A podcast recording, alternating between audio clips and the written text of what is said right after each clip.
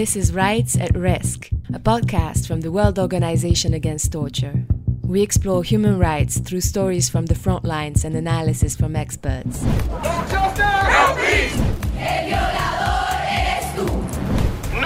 human being is illegal. I'm your host, Claire Marie Germain. A recent survey of more than 21,000 people in 21 countries across every continent revealed that almost half of the world fears being tortured if they are arrested. They do it to humiliate you. You're not a human being to them, you're an animal. In 2023, torture remains a terrible reality in many countries worldwide. Today, as we celebrate the International Day for Support to Torture Victims, we'd like to give the floor to someone who helps torture survivors overcome their trauma. Goran Lukic works as a psychologist for our network member, Freedom from Torture. Based in London, he's regularly confronted to the suffering of refugees fleeing threats to their lives and mental integrity. He tells us how, with in depth psychological work, one can recover from the worst.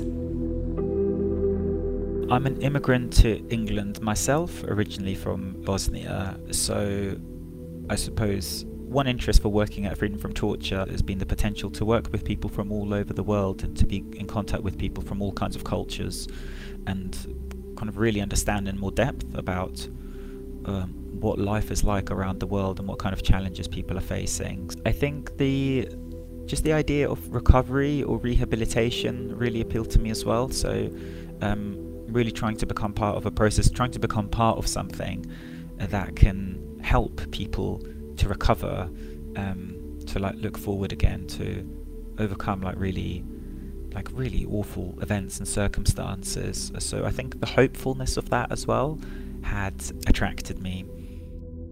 In Brazil, 80% of respondents to an Amnesty Commission survey said they feared they would be tortured if detained by police. The Human Rights Watch report deals with accounts of torture by the Syrian state.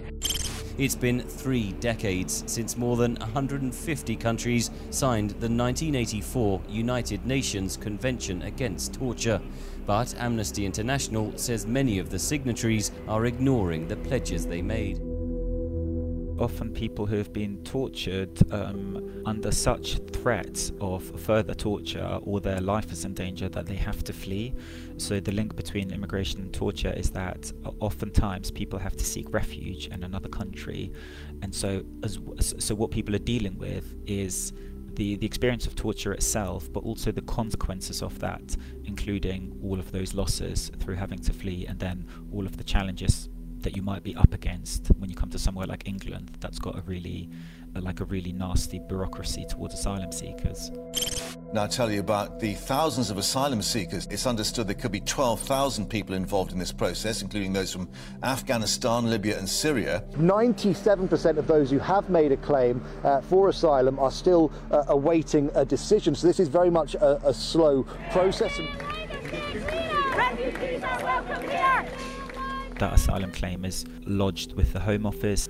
People then have a, a series of interviews at which they give their evidence about what's happened to them, and then the Home Office deliberates about whether someone is going to receive status or not. So, whether someone's going to receive a visa or not. One of the particularly wrenching things about it is that often, um, with the way that the Home Office functions at the moment or dysfunctions is that people are often waiting for years for any decision to be reached. So there's just this total blackness, there's this uncertainty, and people don't know what's going to happen. And in the meantime, understandably, some people really struggle to connect with their life to kind of because there's lots that they're disempowered by they're not allowed to work um, they're given minimal assistance and so the social situation that an asylum seeker is put into in England is really bad.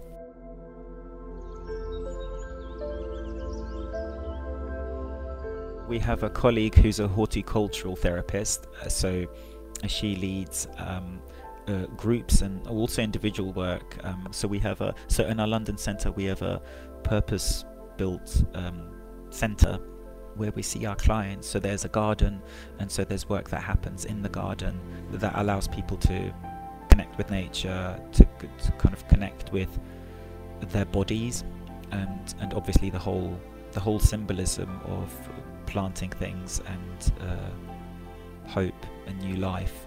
People who used to be clients uh, at Freedom from Torture who are then continuing to run um, after they've completed their work and uh, who organise, for example, creative writing groups.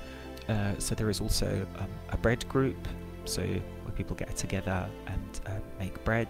So, for example, we have a, um, a music therapist um, in the children, young people, and families team who, um, well, does, does music therapy. There is there's a whole range of other kinds of activities, and uh, they're not all talking based. And I think it's important to have that because not all healing is going to happen through thinking and being cerebral and finding words.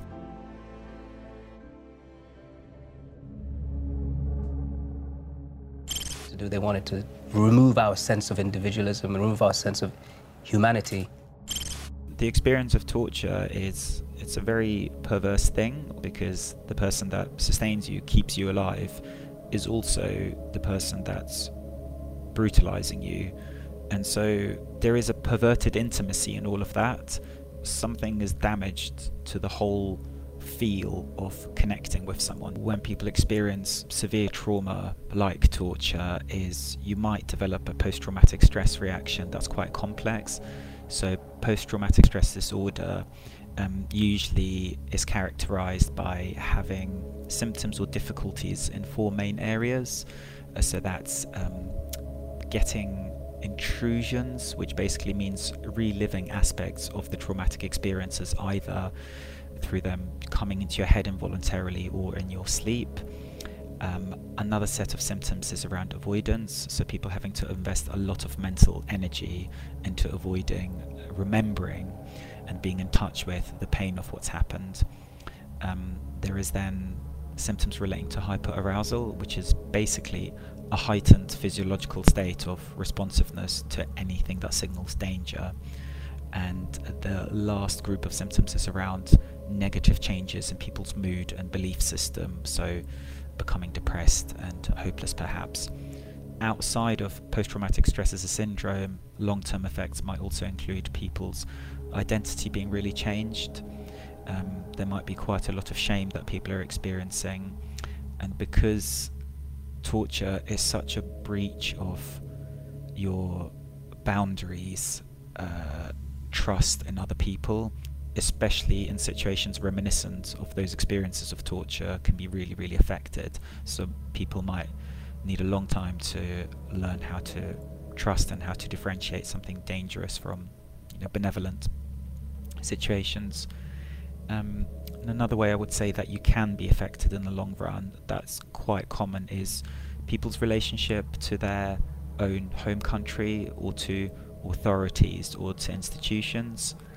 So if sadly your experience of torture was sanctioned or promoted by you know your home country or the state in some way then uh, yeah finding yourself displaced uh, from that society and generally that connection with authority and with being able to consider institutions or states as benevolent or neutral can be really impacted as well.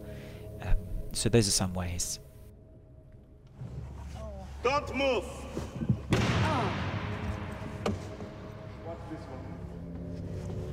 If you've survived torture, something really, really horrific, and it's very natural not to want to think about it and to want to distract yourself and look forward.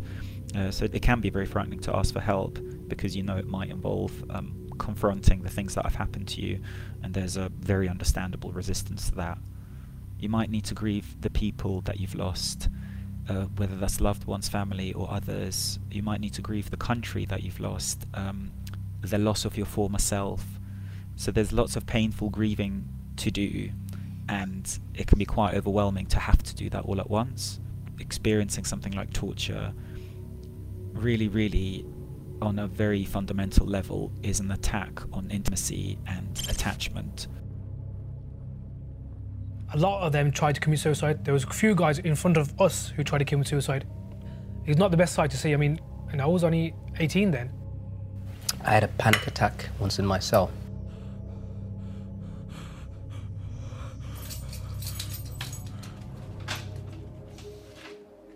That it's important to give information to kind of take a bit of an educative role about what the impact of trauma is, um, how it can be worked with, how people can recover and heal over time.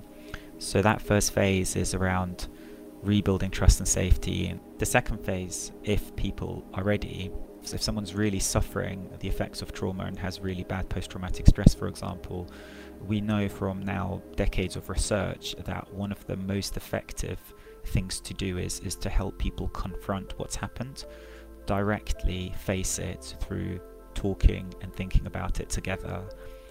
And so that phase is, you know, variously called uh, trauma confrontation or reprocessing, but the main, the crux of it is that someone is helped to face what's happened to them and accept all the incredibly painful, distressing feelings that go with it, so that experience can be detoxified, de intensified, and so it can find its place in that person's life narrative as something awful that happened, but not something that is constantly persecuting them emotionally.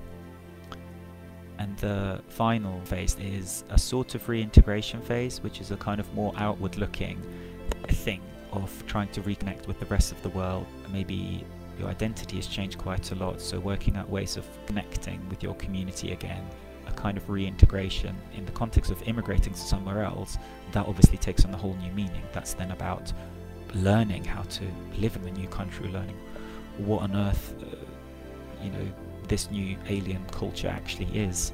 Trying to find a shared language for talking about distress because you know, I, I'm a white European man. I work with people from all over the world, and people's notions of trauma, psychology, recovery, healing are all going to differ.